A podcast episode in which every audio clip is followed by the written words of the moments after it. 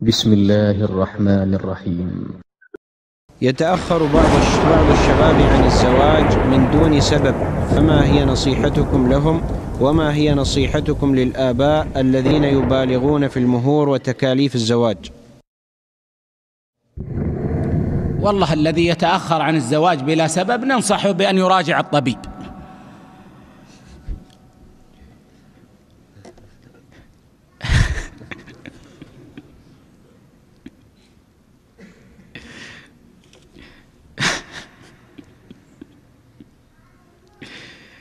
المشروع يا أحبة للمسلم أن يبادر بالزواج، وهذا أمر شرعي وليس عادة، لأن النبي صلى الله عليه وسلم قال: يا معشر الشباب من استطاع منكم الباءة فليتزوج، فإن لم يستطع فإنه أحصن للفرج وأغض للبصر، فإن لم يستطع فعليه بالصوم فإنه له وجاء.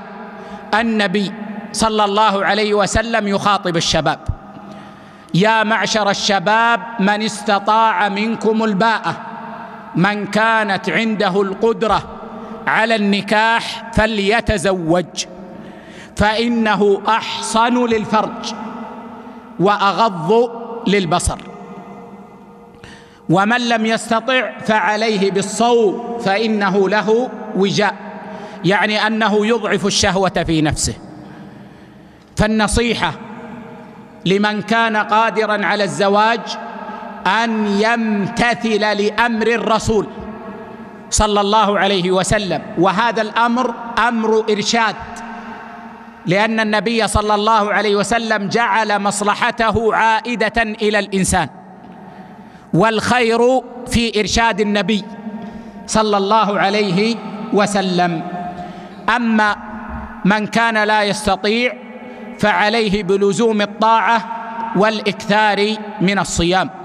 وأما النصيحة للأولياء فهي تيسير أمر النكاح، فإن أمر النكاح فيه حفظ للأعراض، وليس من كرامة المرأة أن يغلى مهرها، فإن النبي صلى الله عليه وسلم ما كان يغلي في مهر نسائه ولا بناته.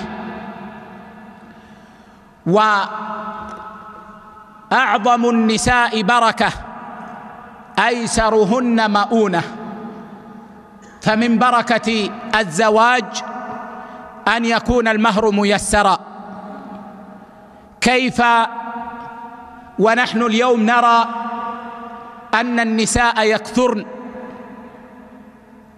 وأن كثيرا من البنات يقبعن في بيوت آبائهن لم يتزوجن،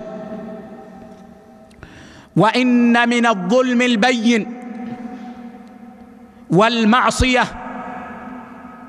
أن يعضل الولي المرأة الضعيفة من أجل مصلحته،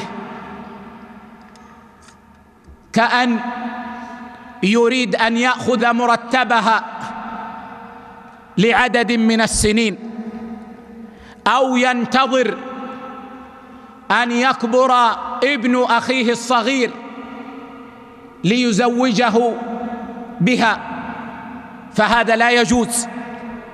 والولاية ولاية رعاية وليست ولاية تسلط، والله سيسأل كل من استرعاه رعية عن رعيته، فليعد لنفسه الجواب.